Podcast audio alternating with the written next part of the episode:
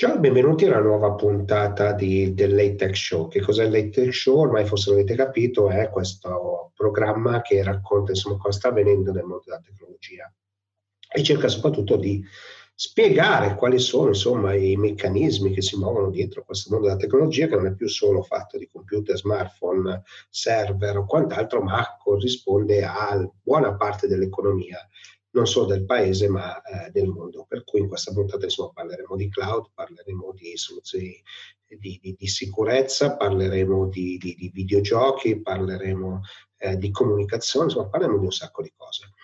Eh, vorrei fare un po' il punto un po' della situazione, visto che insomma, eh, soprattutto nella giornata di oggi si è parlato molto del fatto che il 5G possa essere correlato alla diffusione del coronavirus, ovviamente questa fa parte delle fake news, eh, quelle informazioni che circolano sui social e che è difficile con- controllare, confrontare, magari è vero, magari no, non lo so, ma non essendoci prove scientifiche iniziamo a tendere ad escludere queste informazioni. Ma al di là di questo, stamattina ho fatto una connessione con una scuola lombarda con più di mille studenti connessi, un po' raccontavo le mie esperienze nel mondo della tecnologia, con i vestiti di scena, con l'inquadratura come, come, come il Tech Show.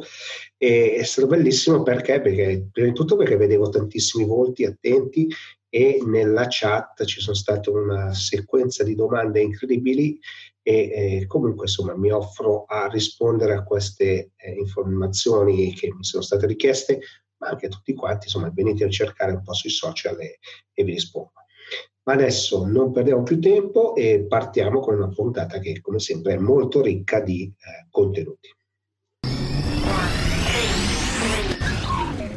Allora, siamo qui con Maurizio Desiderio di F5 Network e vogliamo un po' capire cosa sta succedendo in questa nuova fase della digital transformation, insomma, in cui lo smart working la fa da padrone, ma capiamo nuove esigenze, ma anche nuovi problemi nuovi, eh, e dobbiamo cercare nuove soluzioni. Maurizio, cosa ne pensi? Io partirei dicendo che viviamo in un mondo che è application centric. Eh, tutto ciò che noi facciamo quotidianamente, sia a livello personale che a livello lavorativo, ci vede interagire con delle applicazioni le applicazioni ormai sono diventate il motore trainante eh, del business, delle aziende, è quello che in qualche modo genera i, i fatturati, i ricavi. Ci sono stati molti studi fatti recentemente, uno che mi aveva colpito l'anno scorso, fatto da una, una testata nazionale, da una giornalista molto, molto famosa, nella quale appunto ehm, si evidenziava il fatto che il mondo delle applicazioni entro il 2021 sarebbe diventato la terza economia mondiale, quindi questa testimonianza di quanto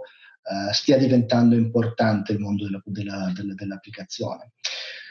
Parliamo di digitalizzazione, parliamo di trasformazione digitale. In realtà cosa, cosa vuol dire? Vuol dire che noi da un punto di vista personale, ma soprattutto lavorativo, cercheremo di sfruttare sempre di più la, la tecnologia.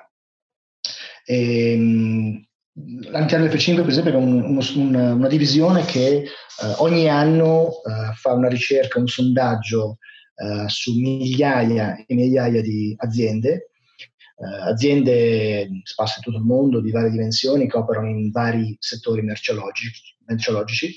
E l'ultimo record che è uscito, se non sbaglio, un mese fa, eh, evidenziava alcuni dati secondo me molto interessanti. Il fatto che il 91% delle aziende intervistate hanno confermato di affrontare un processo di trasformazione digitale che eh, il 66% delle aziende ritiene proprio che l'applicazione ha un, un ruolo fondamentale, quindi dipende dalle, dalle, applicazioni. La cosa che un po' mi ha colpito è che solo il 32% delle aziende eh, riteneva che l'applicazione potesse essere un elemento um, che potesse aggiungere della competitività nei confronti della, della, della concorrenza. E Un'altra cosa che questo, questo, report ha evidenziato è il fatto che poi anche la maggior parte dei vendor tecnologici, quali F5, ma vendor che magari tradizionalmente venivano da un background completamente diverso, quale può essere so, la produzione di firewall piuttosto che router, piuttosto che switch, stanno tutti spostando la propria attenzione verso il mondo applicativo. Quindi questo secondo me è molto interessante. Io però cercherò anche un po' di coniugare, capire un attimino, quando si parla di trasformazione digitale, a me piace definirla più una rivoluzione digitale, intesa eh, perché questo è un fenomeno che ha un impatto enorme su, eh, su, tutti, sia a livello personale che lavorativo, sulle aziende, perché impatta i processi, ha un impatto enorme sulle infrastrutture, ha un impatto sulle persone, sulle tipologie di investimenti che le aziende fanno e soprattutto sulla sicurezza. Questo è uno dei motivi per cui, avendo un impatto così importante e radicale, eh, specialmente in Italia, questo fenomeno di trasformazione non sta avvenendo alla velocità come in altri paesi che magari hanno più eh, diciamo, la tendenza di abbracciare la tecnologia e l'innovazione. Cerchiamo però anche di capire un attimino, ecco, questa emergenza sanitaria che purtroppo stiamo vivendo, che impatto sta avendo su oh, questa trasformazione? Sarebbe stata la domanda che avrei voluto farti subito, vedi. Hai visto, ti ho anticipato. Hai subito colto. Eh, esatto, quindi secondo noi, secondo me, la, questa emergenza non ha fatto altro che accelerare all'ennesima potenza un processo che è iniziato già da anni. Quindi le aziende, volenti o nolenti, si sono trovate a dover affrontare ehm, situazioni non previste ehm, dove la totalità dei propri dipendenti dovevano operare da casa. Quindi vuoi la necessità di continuare a operare, continuare a essere eh, operativa, a erogare servizi nei confronti dei clienti, vuoi chiaramente la necessità di avere persone, quindi propri dipendenti che continuino a essere, eh, come dire, um, efficienti, efficaci e produttivi, le aziende sono trovate a dover pensare, prima di tutto, abbiamo un'infrastruttura in grado di poter gestire questo tipo di situazione, abbiamo gli strumenti a disposizione, da dare a disposizione ai nostri dipendenti affinché possano continuare a essere produttivi, eh, e cosa vuol dire a livello di sicurezza? Abbiamo le competenze per poterlo fare. Quindi è stato un, un cambiamento eh, molto rapido, eh, fatto in maniera così a volte anche un po' improvvisata. Eh, la cosa bella, secondo me, è una delle cose da vendor che ho, che ho notato, che forse per la prima volta all'interno delle aziende stiamo vedendo come tutte le varie divisioni stanno collaborando tra di loro. Faccio un, un, un, un paragone in passato se ogni qualvolta da vendor avevamo delle opportunità si lavorava su dei progetti, c'era sempre un referente, un referente che poteva essere la persona responsabile dell'infrastruttura, piuttosto che quello della sicurezza, piuttosto che il responsabile del business. C'è sempre una persona che era responsabile del budget, un decision maker che aveva, la necess- aveva la, il potere di poter fare delle scelte. Bene, per la prima volta invece per riuscire a Ehm, gestire questo stato di emergenza, le aziende stanno collaborando, quindi all'interno delle aziende le divisioni stanno collaborando perché tutte queste componenti devono funzionare bene assieme in armonia, altrimenti eh, lo smart working non potrebbe, non potrebbe, avvenire. Questo secondo me è una cosa estremamente positiva. Giusto per così, eh, per capire, ma eh, voi in questo momento cosa vi state portando a casa da questa situazione? Prima di tutto partiamo dal presupposto che secondo me si tornerà a un livello di normalità, ma la normalità che andremo a vivere sarà completa di, completamente diversa rispetto alla normalità alla quale eravamo abituati. Cioè questa emergenza è un qualcosa, è un fenomeno che ha, ha cambiato il nostro modo di operare, soprattutto a livello lavorativo, e non credo che verrà vista come un qualcosa di, di unico e irripetibile, anzi.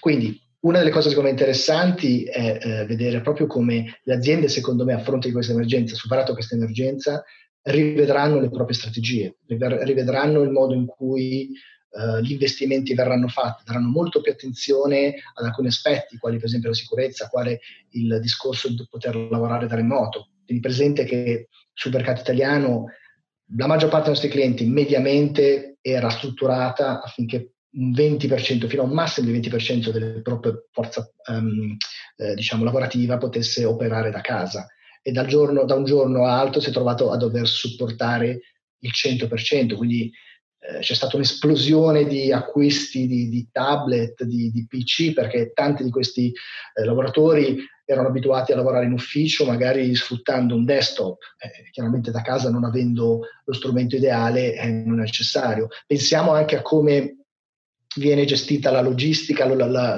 il supporto, perché anche il lato umano è, fondamentale, capire in che modo l'utente eh, che magari non è preparato da un punto di vista tecnologico possa essere in grado di collegarsi in maniera sicura, capire cosa vuol dire avere una VPN, capire come collegarsi a un wifi, quindi anche il supporto fatto da remoto, sono tutti aspetti che sicuramente dovranno, forzeranno le aziende a dover ripensare il proprio modello di business. Effettivamente sta cambiando tutto, il modo di ragionare sulla nostra infrastruttura cambierà completamente, ma quando dici completamente vuol dire che anche tanti rami secchi che ti si accorge che in questi giorni non ti servono. Sembra una sì, ma pensa anche proprio a livello di, di, modello di business. Se torni al discorso che l'applicazione è il tuo motore trainante, se tu pensi in passato, in precedenza, eh, un'azienda che eh, voleva lanciare un nuovo servizio aveva necessità di accedere a dei finanziamenti ingenti, a delle infrastrutture, dei data center molto carrozzati, carrozzati in maniera tale da poter supportare una previsione di carico di un certo tipo. Eh, quindi il rischio di impresa era molto alto. Adesso con un cloud provider io posso avere una bella idea, una bella iniziativa, faccio altro sul cloud provider, faccio la pubblicazione del mio servizio, della mia applicazione, spendendo qualche centinaia di dollari. Se non va bene ho perso qualche centinaia di dollari, non milioni. Se, be- se invece la, la, la, situazione, cioè il, il, costo comincia a aumentare in maniera importante perché il, il, servizio sta avendo successo, per cui non posso che essere lieto di, di, di, dover pagare dei costi più, più alti. Però il rischio di impresa praticamente sparisce. Grazie Maurizio, abbiamo capito che insomma viviamo in un mondo in cui le applicazioni sono al centro e, e niente, grazie di nuovo, ma voltiamo pagina. Cambiamo pagina e ho voluto incontrare Antonino Caffo. Antonino Caffo è un giornalista che si occupa di, di tante cose, ma soprattutto in questo periodo anche di tecnologia dell'ultimo grido e quindi volevo un po' capire cosa sta accadendo nel mondo degli, degli smartphone, dei terminali. Quindi Antonino, cosa, cosa sta succedendo? Beh, sta accadendo che in realtà anche se tutti noi ci siamo fermati, anche se mezzo mondo è in lockdown, molte aziende, soprattutto del, del panorama high tech, quindi del mobile, non sono, non sono ferme, non sono in lockdown, anche perché sai meglio di me che la loro supply chain decisamente guarda avanti nei mesi, no? quindi probabilmente qualche problema lo avranno di sicuro, ma lo avranno da settembre, da ottobre in poi. Per adesso quello che abbiamo sul mercato e quello che hanno lanciato è già qualcosa che era stato previsto nei tempi, quindi non ci sono problemi. Problemi che non ci sono a livello di, di hardware, mettiamola così, abbiamo ad esempio, giusto per farti vedere, l'ultimo Huawei, il P40 Pro, che è un cellulare validissimo che, che, Huawei ha lanciato da pochissimo, anche sullo store online che ha messo in Italia uh, funzionante da, da davvero da, da pochissimi giorni. E uh, i tecnologie ci sono, l'avanzamento c'è, uh, piuttosto forse non c'è tanto la voglia di comprare oggetti del genere di questo periodo qui, eh, anche perché ci sono dei dati, eh, ne ho scritto ad esempio su Mashable Italia qualche, qualche, giorno fa, gli ultimi dati degli analisti a livello worldwide globale che mostrano che tutte le aziende, ma tutte, hanno perso forti percentuali in quanto a vendita di terminali a livello globale, a, a livello di, di, di, spedizione, quindi non di approvvigionamento nei negozi, che quello c'è, eh, nonostante i negozi oggi siano chiusi, le, le catene specializzate, mettiamola così. E quindi c'è una certa saturazione. Questa pandemia che stiamo vivendo in questo periodo uh, contribuirà a, uh, a, flettere ancora di più, no? cioè renderà ancora più presente questa, questa scarsità uh, di, di, potere d'acquisto da parte delle persone. Quindi probabilmente qualcosa cambierà. Io dal mio punto di vista non, non faccio l'analista, faccio il giornalista e quindi posso dire che è probabile che questo slittamento, un po' come quello che avremo nel campionato italiano e in tanti altri campionati di calcio mondiali, eh, causerà forse anche una flessione eh, maggiore, un grado di, di tempistiche un po' più dilungate nel tempo, quindi magari non avremo più la Huawei, la Samsung, la Apple della situazione che presenterà dei dispositivi con queste cadenze abbastanza ridotte ma magari e poi eh, cioè, il rischio è quello no? di, di, far rimanere tutte queste scorte di, di magazzino invendute, quindi poi la tecnologia Moore ce lo insegna, va avanti, quindi poi rimane tutto... Sì, assolutamente, diciamo che in questo periodo abbiamo una dilatazione del tempo sia della, da no. parte della domanda, ma abbiamo anche una dilatazione del tempo ovviamente perché anche qualche fabbrica insomma è chiusa perché il lockdown occupa tutto quanto e non è tanto un problema di fabbriche ma quanto di tutta la filiera che c'è di approvvigionamento, quindi anche questo è un problema. Eppure è il periodo che stiamo usando di più questi oggetti, sì, li abbiamo sempre in mano, no? Esatto, diventa anche, diventa anche un, un, oggetto importante in questi momenti, ma eh, magari si riscopre anche. Io sono un patito, non so se da qua si vede, ho dei, degli oggetti anche abbastanza storici, addirittura dei Blackberry, se qualcuno se lo ricorda ancora. Scopriamo in questi giorni, sono stato lì, eh, eh, magia sì, accendono tutti e funzionano tutti, cioè a dimostrazione che probabilmente questo tasso di acquisto a cui il mercato e il marketing vuole farci abituare non è. Non non è usato, ma possiamo vivere anche con lo stesso dispositivo per da anche oltre i 12 mesi ai quali siamo, siamo tesi oggi. Quindi sì, probabile che, che, che, qualcosa capiterà e che si accorcerà un pochettino alla filiera. Ma infatti anche giusto un leak de, de, de, delle ultimissime ore pare che, che Samsung che sul suo ultimo S20 Ultra ha piazzato una fotocamera da 108 megapixel pare stia rientrando nel mercato delle uh, mirrorless delle fotocamere quindi prenderà i, chip dei suoi, dei suoi, smartphone e li piazzerà su una fotocamera che è un po' il contrario di quello che era successo un po' di tempo fa. Questa dimostrazione che magari le aziende le grandi carriere di, di, di, anche di RD, no? quindi uh, diverso in, in, vari campi, possono uh, focalizzarsi magari su altro cercando di muovere un attimino il mercato.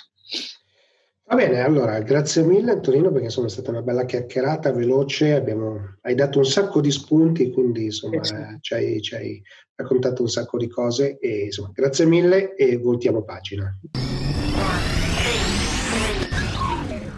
Come si ripartirà da, da, questo momento insomma, in cui tutte le aziende sono sostanzialmente ferme e si lavora molto da casa? Ho voluto porre questa domanda a due amici di Skype, Buon Eugenio, che sono eh, Luca Bulgarelli e Giuseppe Nale, per capire come si ripartirà e cosa sta accadendo nelle aziende. Qui stiamo parlando della, dell'Emilia, della Motor Valley e via di seguito. Noi lavoriamo esattamente come prima. Cioè, noi con un portatile e una connessione internet, facendo managed services, i nostri eh, tecnici lavorano esattamente come prima da casa. Quindi non abbiamo in questo momento avuto cali. La perplessità, come dici giustamente te, è la ripartenza. Cioè, i nostri clienti, che la stragrande maggioranza sono chiusi, indubbiamente prevediamo 2020 tagli di budget, slittamenti di investimenti, quindi un rallentamento di quella che è invece una normale attività di, di commerciale e di supporto. Però già il fatto di non aver interrotto servizi, fatturazioni e attivazioni, questo per noi insomma, è un lusso e siamo dei privilegiati in questa, indubbiamente in questa situazione. Molti nostri clienti che cioè noi siamo nella culla della via Emilia, emiliana, aziende metalmeccaniche, elettroniche, elettriche, a meno che non siano trasversali a settori critici e quindi tuttora aperti sono chiusi. Eh? Quindi bucano 3-4 settimane di fatturato. Se va bene. Poi, eh, poi quando riaprono c'è da rimettere in piedi la macchina, in moto la macchina, perché noi probabilmente l'onda la vedremo un po' dopo. Eh, quindi quando queste aziende ci diranno guarda avevamo messo a budget 10 mi spiace 7 eh, però, insomma, un conto è un piccolo calo, ma fa conto che noi eh, in Data Internos abbiamo l'80-85% dei ricavi già assicurati da inizio anno. Certo. Quindi, insomma, è un, è un lusso, indubbiamente. Certo. E invece lato tecnico cosa sta accadendo, Giuseppe? Beh, direi un paio di cose significative. La prima è, uh, sono i clienti e-commerce. Noi facciamo servizi gestiti, facciamo cloud per varie tipologie di clienti. I clienti e-commerce stanno vivendo un uh, ritmo di ordini che in condizioni normali hanno nella cosiddetta peak season, che, so, che è quella delle vacanze di Natale. Quindi li dobbiamo supportare in che modo? Nel dargli un potenziamento rapido delle architetture perché reggano questo tipo di carichi è una tipica um, infrastruttura, quella delle applicazioni e-commerce, che è, è, deve scendere per una gran parte dell'anno e salire nei momenti di picco.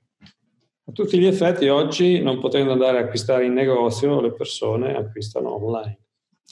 Questa è una, è una prima cosa. Poi abbiamo l'altra categoria di clienti che sono comunque aziende manifatturiere che in gran parte dei loro servizi eh, che sono di back office eh, o di front-end, no? i service desk, eh, hanno bisogno di continuare la, l'attività e lo fanno in smart working. Quindi noi in queste tre settimane abbiamo fatto una iperattività di attivazione di utenti dei nostri clienti che si erano portati la, il computer a casa e eh, si dovevano connettere comunque a sistemi gestionali. I sistemi gestionali sono gestiti da noi, sono in cloud e con molta, devo dire, con molta facilità eh, noi riusciamo a creare quelle linee sicure, in gergo si chiamano VPN, tra la casa degli utenti e il data center. Eh, però questo va fatto per centinaia, qualche volta migliaia di persone, quindi stata una super attività. Un'attività che da una parte di consulenza immagino, dall'altra anche molto tecnica, cioè fornire le informazioni, c'è un bel supporto, no? C'è un bel supporto e um, c'è la necessità ovviamente di essere molto efficaci, efficienti, quindi noi ci siamo dotati, devo dire, eh, percependo quello che poteva succedere no? una settimana prima, non dico a mesi prima, eh, direi delle bugie.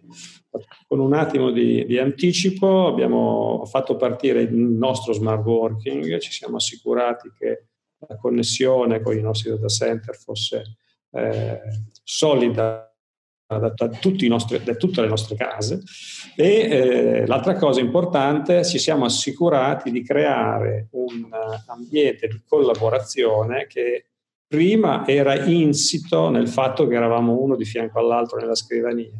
Oggi invece abbiamo imparato ad utilizzare, abbiamo reso processo eh, gli strumenti di mh, mm, videocollaborazione e di condivisione eh, che possono essere svariati, li abbiamo provati un po' tutti, da Google a Teams a, a, Zoom e compagnia cantando.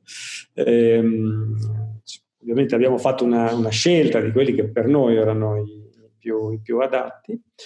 Eh, questo ha risolto nell'immediato la sincronizzazione tra il, i tecnici, però ancora un po' mancava quella che era la, il giro, eh, di, lo scambio di battute che poteva essere fatto alla macchina del caffè piuttosto che all'intervallo di pranzo.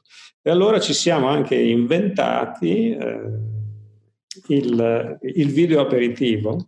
Mm-hmm eh, ne faremo una anche domani sera. Eh, sì, ma che, che, è un momento proprio ludico, ci si vede, ci si, fa, si fanno due battute, ognuno si porta la patatina e, e il calice di vino eh, e in questo modo si ricrea un po' la, la, la, l'azienda, lo spirito dell'azienda. No? Certo. Allora, ultima domanda, e quella però da un milione di dollari. Tre consigli che potreste dare insomma, ai vostri clienti in questo momento. Ne, ne do uno subito io, eh, che abbiamo percepito in questo tipo di situazioni. Abbiamo visto che i clienti che erano già con applicazioni in cloud hanno attivato lo smart working molto rapidamente. Cioè chi ha già un outsourcing consolidato in azienda, con pochissimi accorgimenti sono ripartiti con il personale a casa completamente operativo. Ovviamente chi aveva i sistemi in casa ha dovuto adottare delle tecnologie che gli permettessero di far accedere gli utenti di fuori all'interno dei propri sistemi, dotandosi anche dei sistemi di sicurezza che una esposizione dei sistemi poteva causare qualsiasi penetrazione dall'esterno. Quindi indubbiamente il consiglio che posso dare è che l'outsourcing dei sistemi non solo oggi viene percorso per altre ragioni quindi l'economicità, il fatto di avere sistemi più sicuri, più efficienti, ma anche perché eh, in questi casi quando c'è bisogno di grande mobilità e come viene chiamato oggi smart working si è molto più ready, si è molto più pronti. Giuseppe? Suggerimenti? Beh, su, eh, suggerimenti forse sono sulla ripartenza. La ripartenza, eh, io percepisco, sento quotidianamente i clienti hanno voglia di ripartire, le aziende eh, debbono lavorare. Eh, la ripartenza non è semplicemente richiamo tutti, eh, stiamo parlando ovviamente di aziende manifatturiere, richiamo tutti eh, in, in azienda, li faccio uscire di casa e riparto. No, attenzione, assicurarsi che tutta la filiera di approvvigionamento dietro sia altrettanto funzionante e deve essere funzionante un po' prima perché se mi devono arrivare dei pezzi o dei servizi devono essere già pronti, già disponibili. Quindi la ripartenza va progettata eh, analizzando tutta la, la, filiera, tutta la catena che c'è eh, dietro le nostre aziende. Noi siamo parte di, di, questa catena per molti clienti e non a caso siamo stati inseriti tra le aziende che rimangono aperte perché considerate strategiche. Va bene, grazie Luca e grazie Giuseppe per questa bella chiacchierata e voltiamo pagina. Cosa sta accadendo nel mondo dei, dei browser, quindi della pubblicità? Sappiamo che eh, insomma, Google ha deciso attraverso il proprio browser Chrome di eh, iniziare a pensare di togliere i cookies delle terze parti. Bene, ho voluto porre questa domanda a Luca Panella di Auguri per capire cosa sta accadendo, ma soprattutto cosa sta accadendo nel mondo della pubblicità in questo momento. Per ciò che riguarda la decisione di Google di eliminare i cookie da Chrome, eh, a mio avviso si tratta di una rivoluzione, ma permettimi di dire è, è anche logica. È, è, logica perché segue una decisione che è cominciata con Apple e Safari circa, circa un anno fa e quindi eh, percorre questo processo che a nostro avviso è corretto perché è di salvaguardia della privacy. E dico che è una rivoluzione perché Chrome, eh, che appunto è, è, di Google, detiene il 70% di market share, quindi più di due utenti su tre si avvalgono di questo, di questo player. E è una rivoluzione anche perché segna un cambio epocale nel, nel mondo della, della, pubblicità e dell'advertising, dove fino ad oggi eh, la currency era il cookie e posso aggiungere anche due spunti, uno più media e l'altro più economico, che possono derivare da, da questa scelta del, di questo tech giant. Eh, il primo riguarda il tema della cookieless, porterà ad avere meno dati e di conseguenza meno informazioni eh, rispetto agli utenti davanti allo schermo, quindi eh, si perderà eh, parzialmente il controllo sull'ottimizzazione dei KPI media, che sono per esempio la reach e la frequency, cioè quanto un messaggio è rilevante e quante volte eh, un utente viene esposto a, a questa comunicazione. E dal punto di vista economico si stima che il valore di un'impression si dimezzi perché eh, fino ad oggi il cookie permetteva di delineare il profilo comportamentale degli utenti, eh, consentendo ai brand di aumentare l'offerta, il famoso bid, per alcuni di questi. Eh, senza il cookie gli utenti sono, diventano tutti uguali sostanzialmente, quindi le marche eh, ridurranno il loro interesse eh, per raggiungere questi ultimi. E insieme eh, a questo anche l'interesse e la disponibilità a pagare per questa impression. Quindi in sintesi direi che in questo contesto dove la scelta del, consum- del consumatore è, è, più importante del, del dato raccolto, eh, permette per esempio a realtà come la nostra che lavorano sull'app ecosystem di non subire poi particolari stravolgimenti perché eh, grazie all'SDK proprietario lavoriamo sul device ID che è una tecnologia più recente di quella del cookie perché è nata per gli smartphone, quindi dopo aver raccolto il consenso esplicito e, informato del, del consumatore e dell'utente, Auguri rileva e genera dati comportamentali che sono unici e, e servono a coinvolgere eh, i consumatori in, in, maniera efficace. Mentre in questo momento il mercato come lo state vedendo? Come lo state vedendo? Ma allora, da questo punto di vista, eh, teniamo come cartina tornasole eh, una ricerca che abbiamo, che abbiamo fatto un anno fa, però è la, è la più attuale, diciamo, in materia più estesa, eh, perché siamo riusciti a raggiungere eh, oltre 287.000 utenti e 23.000 di questi 287 sono in Italia, quindi ci dicono un po' eh, gli italiani che, che, cosa, anche gli italiani che cosa pensano.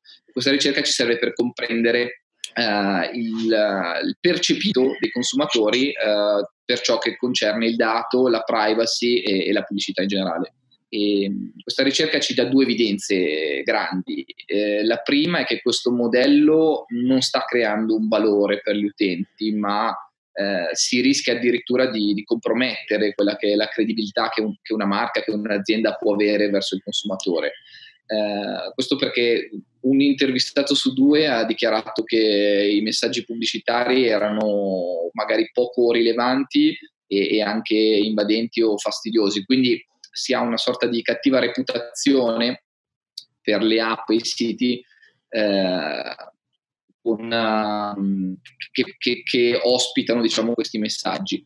ed emerge anche che il 71% di questi utenti a livello globale eh, invece sarebbe disposto a condividere eh, i dati eh, relativi all'utilizzo di app ed site invece che eh, pagare per accedere ai contenuti. Ehm, quindi un anno dopo l'entrata in vigore della, del, della, della privacy, eh, anno in cui abbiamo condotto lo, lo studio, eh, un terzo degli intervistati ha dichiarato di non sapere nemmeno che cosa fosse la GDPR, questo non è sicuramente qualcosa di positivo eh, e in Italia questo è avvenuto su un utente eh, su tre di quelli intervistati. Sempre in Italia circa due consumatori su tre non hanno nemmeno la consapevolezza di come vengono utilizzati i propri dati, eh, anche dopo aver letto diciamo, i moduli di, di, consenso e le informative alla privacy. Eh, quindi i consumatori sono sempre più consapevoli dell'importanza che eh, i loro dati hanno per le aziende e stanno acquisendo eh, maggiore consapevolezza eh, riguardo alla privacy. Quindi questo è importante da mettere a fuoco per le aziende che oggi vogliono comunicare in maniera puntuale. Vabbè, ti faccio l'ultima Vabbè, domanda faccio che invece sulla strategia che eh, le aziende stanno mettendo in atto in questo periodo, insomma, un periodo che due mesi fa, tre mesi fa non ci siamo mai immaginati e che quindi sta un po' stravolgendo il mercato. Allora, diciamo che attualmente ci stiamo tutti domandando se le strategie che avevamo diciamo, definito inizio anno siano attuali rispetto al momento che stiamo, che stiamo vivendo e ci domandiamo anche come muovere i primi passi all'interno di, di, questa, di questa, incertezza. E, ehm, allo stesso modo crediamo anche che sia pericoloso sconnettersi totalmente dal consumatore perché poi ehm, nel, nella fase di, di ripresa si, si, potrebbe perdere terreno nei confronti di, di, quest'ultimo. Quindi noi siamo sicuri che in questo momento bisogna più eh, cercare di mettere in luce temi di brand equity e magari meno eh, quelli relativi al prodotto, anzi dovrebbero essere pari a zero, perché bisogna aiutare il consumatore in, in questo momento. Eh, pensiamo anche che ci siano eh, diciamo, tre fasi eh, sostanziali. Eh, una è dimensionare oggi il problema, eh, due eh, attraversare una fase di recupero, quindi di ritorno graduale a, alla nuova normalità e poi ci sarà una terza fase di stabilità, diciamo. Eh, all'interno di, di, questo, di, questa situazione del, del, qui ed ora, noi stiamo con i nostri dati e i nostri insight aiutando molto le marche eh, perché, eh, come, come, credo sia logico, il dato oggi può eh, aiutare a capire come stanno cambiando i comportamenti e le abitudini degli italiani che sono eh, in questo momento chiusi a casa, perché, perché è giusto che, che, che sia così.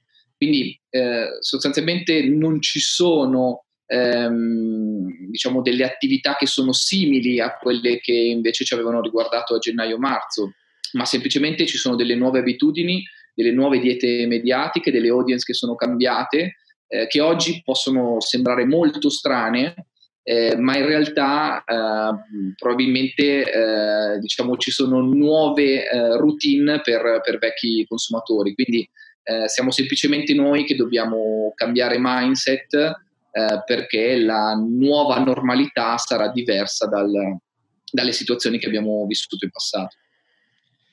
Va bene, grazie Luca. Eh, insomma, abbiamo capito che sulla pubblicità e sui cookies e tutto quanto, insomma, c'è molto fermento. Ma voltiamo pagina. Siamo qui con Beatrice Agostinacchio di Hotwire anche un po' per capire cosa sta succedendo nel mondo delle aziende, della comunicazione. Insomma, lei responsabile di un'agenzia, appunto Hotwire, ha un bel punto di vista di cosa sta accadendo e la tecnologia ovviamente oggi ci sta dando una mano a lavorare, ma voi come la state vivendo? Allora, sicuramente è un momento impegnativo e che ha posto le aziende di fronte a delle sfide che probabilmente non, non sarebbero mai, mai aspettate. Uh, è un momento strano e di fortissima incertezza che ormai è partito in alcuni paesi ma che sta dilagando su, su, scala globale. Questo noi lo vediamo sia in Italia che chiaramente essendo un network internazionale anche ormai su, sugli altri paesi che ad oggi guardano all'Italia anche un po' come un paese pilota perché chiaramente siamo partiti e abbiamo uno scarto eh, di qualche settimana rispetto, rispetto, al resto del mondo. Uh, il mondo della comunicazione è un mondo sicuramente che appartiene al, ai servizi e al, al, terziario. È un asset che però rimane fondamentale per le aziende perché in un momento in cui uh, tutto o quasi si ferma, quello, si può, quello su cui si può continuare a lavorare è sicuramente il valore del brand. Quindi in questo caso la comunicazione eh, torna ad essere un, un valore essenziale eh, e, e, fondamentale per, per, le aziende di tutti, di tutti, i tipi, sia che siano ferme in questo momento, che non stiano producendo, sia che siano fortemente attive eh, e, e, impegnate in un, in un, momento come quello attuale. Um, sicuramente comunicare in, è, è, oggetti, sicuramente la, la, la, la, situazione attuale ha creato delle nuove sfide anche per il mondo della comunicazione. Siamo trovati sicuramente a dover rivedere tutti i piani e rivedere sicuramente i messaggi. I messaggi della comunicazione sono cambiati perché chiaramente lo scenario in, con cui ci stiamo interfacciando è cambiato. Sono cambiati i player, sono cambiate le dinamiche di mercato, sono cambiate le dinamiche economiche, quindi di fronte ad un cambiamento quasi istantaneo, perché fondamentalmente è stato un, un cambiamento che, che, che, non ha permesso tanti, uh, tanti lassi di tempo, uh, l, l, diciamo, l, l'asset fondamentale è stato quello di cercare di adattare la comunicazione, comunque i messaggi aziendali, uh, alla base di nuovi, nuovi, scenari, nuovi utenti, nuove modalità di consumo e, e quant'altro. Senti, però a me, a me piace però guardare anche un pochino più in là, perché purtroppo la situazione ce la siamo dovuta affrontare e, e l'abbiamo subita, però dobbiamo ripartire, quindi proviamo a guardare un pochino più in là, visto che voi avete anche poi creato un, uno strumento ad hoc. Sì, allora, tra l'altro si sta sentendo in questi giorni, per fortuna, eh, parlare già di, di, ripartenza. Non si sa ancora quando, quali saranno le tempistiche, ma già il fatto che si parli di, si pensi al, alla fase 2 è sicuramente un, un dato positivo. Um, noi sicuramente come, come, agenzia abbiamo messo a fatto comune quella che è la nostra esperienza a livello internazionale, abbiamo lanciato un servizio che si chiama Hotcoms Toolkit, disponibile sul, sul nostro sito web, dove, eh, raccol- dove ogni mercoledì ehm, aggiorniamo dei contenuti e vuole essere una sorta di portale con delle linee guida per le aziende su come comunicare e come star vicini alle aziende in questo, in questo periodo particolare e sicuramente in un momento successivo che sarà quello, quello della ripresa. In questo contesto sicuramente si sta lavorando anche in ottica di sistema, Hotwire fa parte di un'associazione che è una e è all'interno di PRAB, quindi sicuramente anche tra competitor si lavora insieme per, per trovare delle soluzioni che possano agevolare quello che poi sarà, sarà il mercato di domani sia in termini di gestione dei fornitori, gestione dei pagamenti, gestione eh, di tante piccole cose, eh, piccole e importanti cose. Eh, siamo nel bene o nel male eh, servizi dove il costo maggiore è rappresentato dalle persone, quindi fondamentalmente è importantissimo trovare, trovare il modo per ripartire, riparta, ripartire, ripartire velocemente. In questo sicuramente la tecnologia è stata un fattore decisamente abilitante. Eh, noi, siamo, noi, come agenzia siamo in smart working dal 24 febbraio.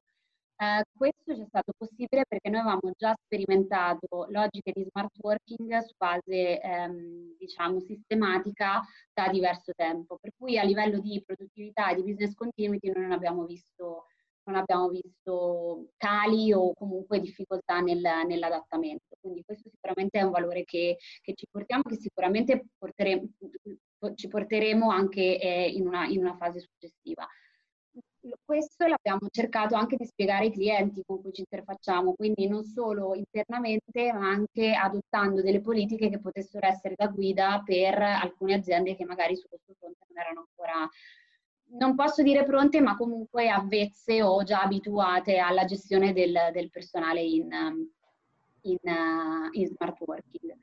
Uh, Hotwire sicuramente ci dà la possibilità di utilizzare anche tante altre tecnologie che si sono assolutamente eh, rivelate abilitanti. Penso ai sistemi di videoconference piuttosto che le comunicazioni interne, eh, l'uso di server cloud e, e, quant'altro.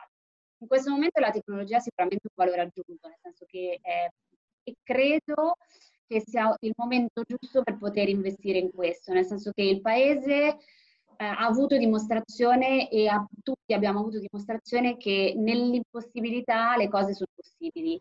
Eh, ci sono stati casi in cui magari la tecnologia non è stata al 100%, però ci siamo resi conto che lavorare da casa è molto più possibile rispetto a quello che immaginavamo che la, la, digitalizzazione di alcuni servizi, so, penso ad esempio alle poste piuttosto che ad altri, è, è, fattibile e quindi credo che in questo la tecnologia giocherà nella fase di ripresa un ruolo importantissimo per dare un fortissimo boost al paese alla, alla digita- in, in, ottica e sicuramente digitalizzazione. Bene, grazie Beatrice per questo intervento. Insomma, abbiamo capito che la comunicazione è, è molto importante in questa fase, ma anche capito forse ma abbiamo forse anche capito come si deve eh, guardare al domani.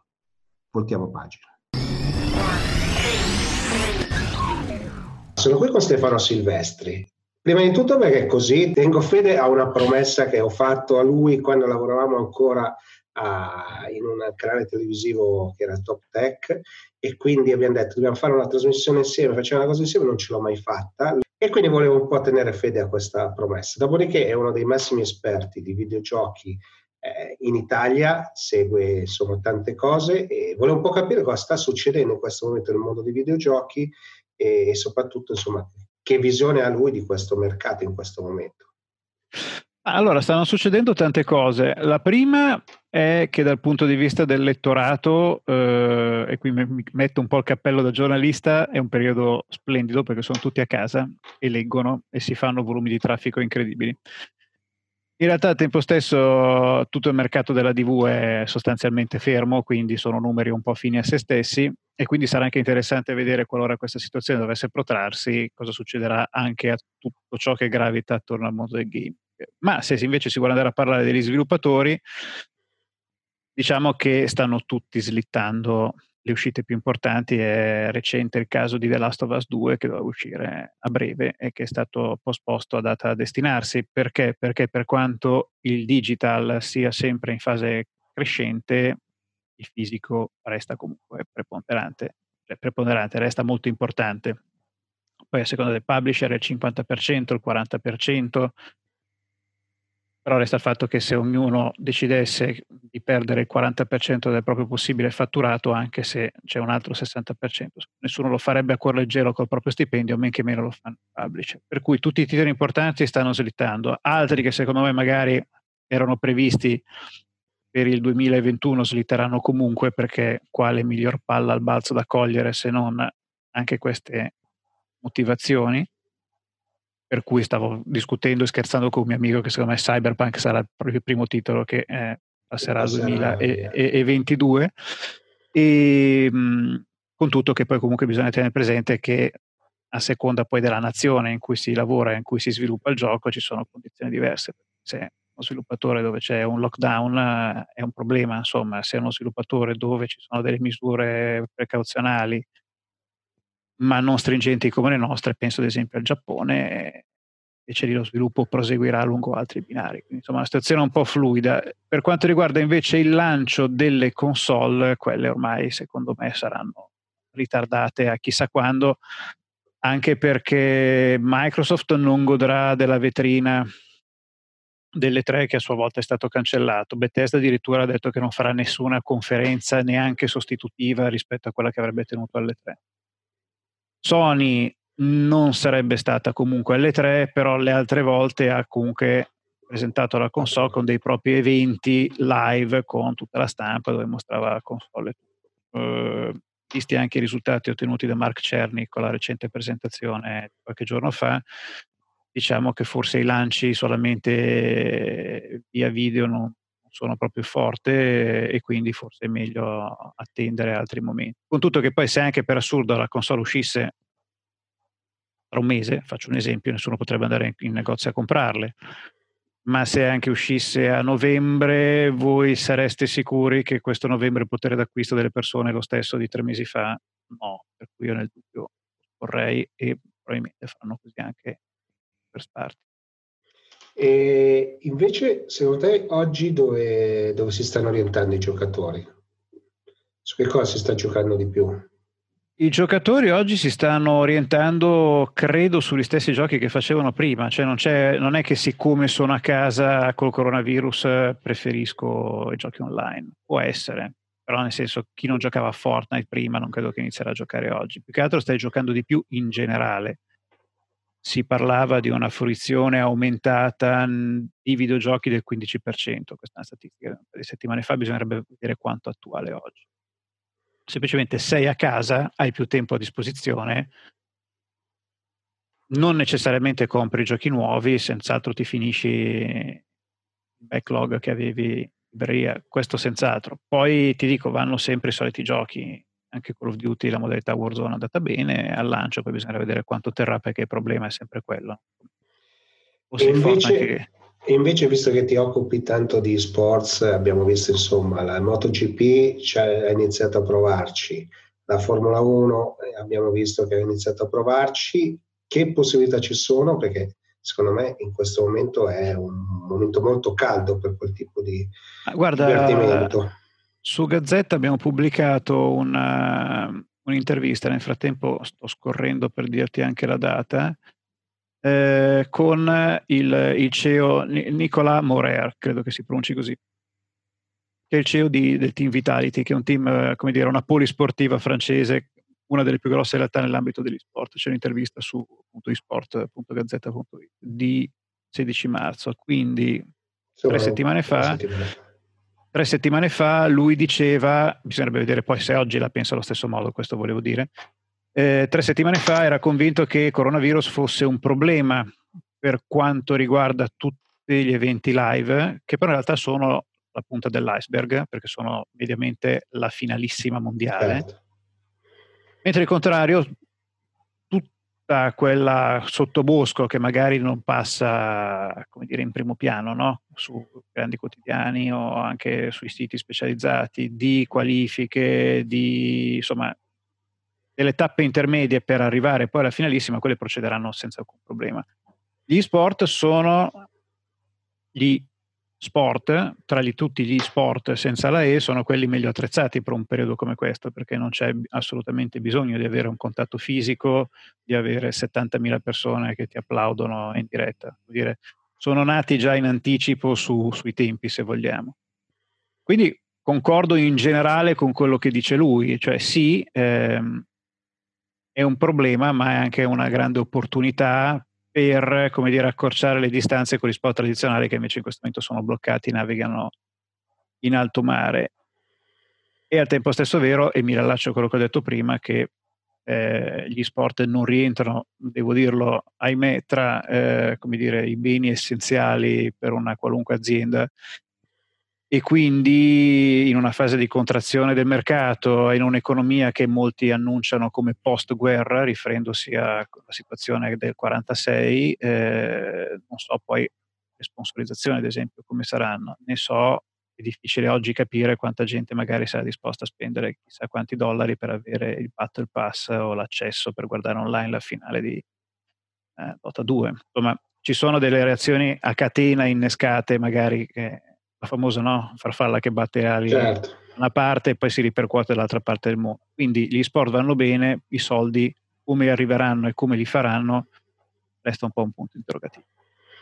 Beh, questo, questo sicuramente è vero, ma è vero in generale. Diciamo che comunque i videogiochi in questo momento sono diventati una parte integrante del divertimento ancora più di prima, no? era in crescita. Sì, sì, sì. Io avevo intervistato un paio di settimane fa Talita Malagò, che poi mi raccontava come, come sta cambiando no? questa evoluzione. Come ci ritroveremo fra qualche mese, secondo te? A livello di divertimento, perché se non ci sono nuove uscite, capisci che Ma sai, la gente un po' blocca... si stufa, no? Ma guarda, hanno bloccato anche tutte le serie TV, eh, non stanno più girando nessuna serie TV su Netflix, su Amazon o su qualunque altra piattaforma ti venga in mente, sono bloccate anche le riprese dei film eh, e, parliamo purtroppo, passami il termine, di un'industria che è fortemente incentrata su Europa e Stati Uniti, quindi tutti i posti nel mondo dove c'è un lockdown. Per quanto riguarda Netflix, scherzavo qualche giorno fa con la famiglia che se anche bloccassero le produzioni per i prossimi due anni ci sono talmente tante serie arretrate da guardare che siamo a posto. Per i videogiochi, da un lato vale lo stesso, ci sono poi dei videogiochi che sono eterni, cioè tutti i game as a service possono andare avanti quando li gira, insomma.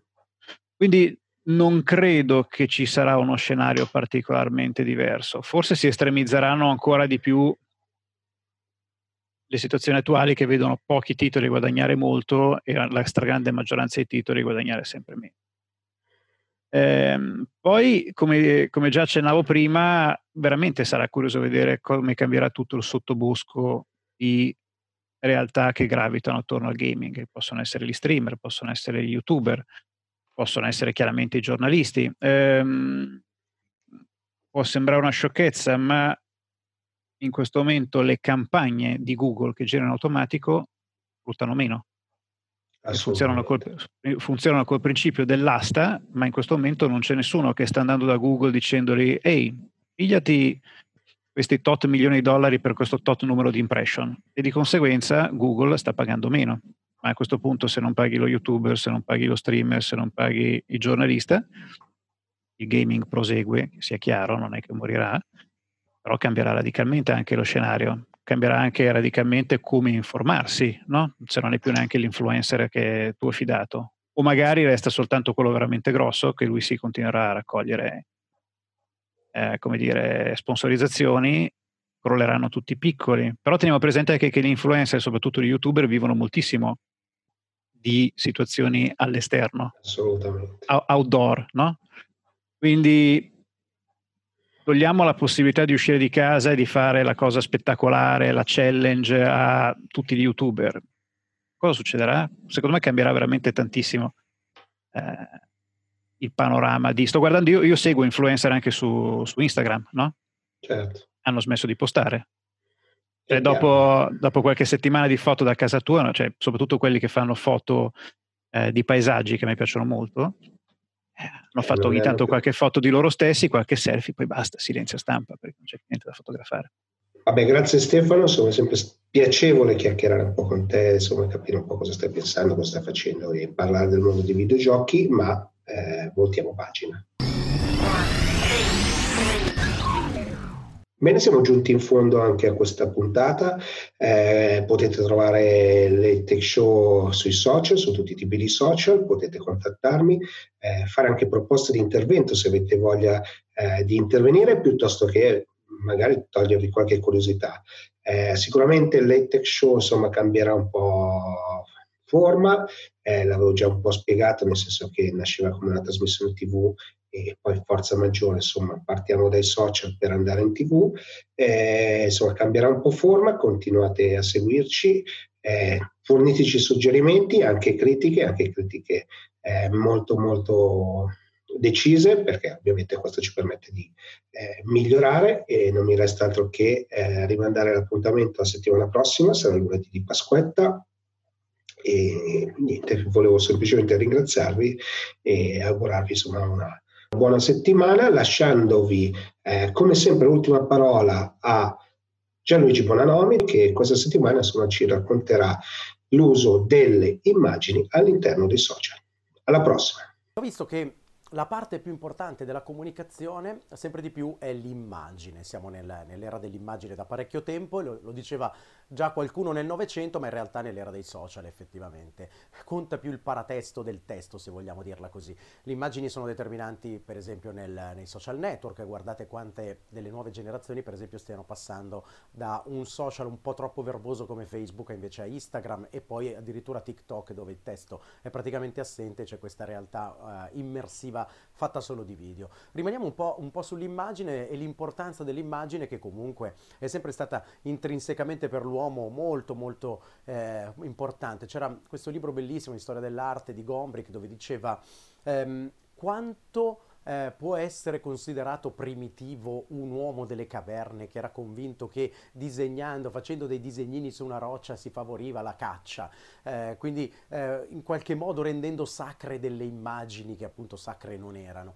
E non dobbiamo troppo prendere in giro questo uomo delle caverne, dice Gombrich, perché eh, tu prenderesti una foto di tuo figlio o tuo nipote, la taglieresti a metà di netto? Probabilmente no, eppure ti assicuro che non succede niente a tuo nipote se tagli la fotografia, no? Sono, sono soltanto, è soltanto un pezzo di carta stampata che è diviso in due. Eppure abbiamo questa, questa coscienza e poi in particolare dal punto di vista invece della comunicazione un'immagine arriva cento volte prima, forse mille volte prima, non ho il parametro esatto, ma sicuramente molto prima del testo questo. E allora ho voluto fare questo, questo video per raccontare come un post con le immagini è sicuramente molto più efficace rispetto a un post senza. Questo vale per Facebook, questo vale per LinkedIn, ma è ovvio che su Instagram senza immagini e senza foto non si vada da nessuna parte e qui c'è qualche dato molto interessante su come appunto le immagini generino particolarmente engagement.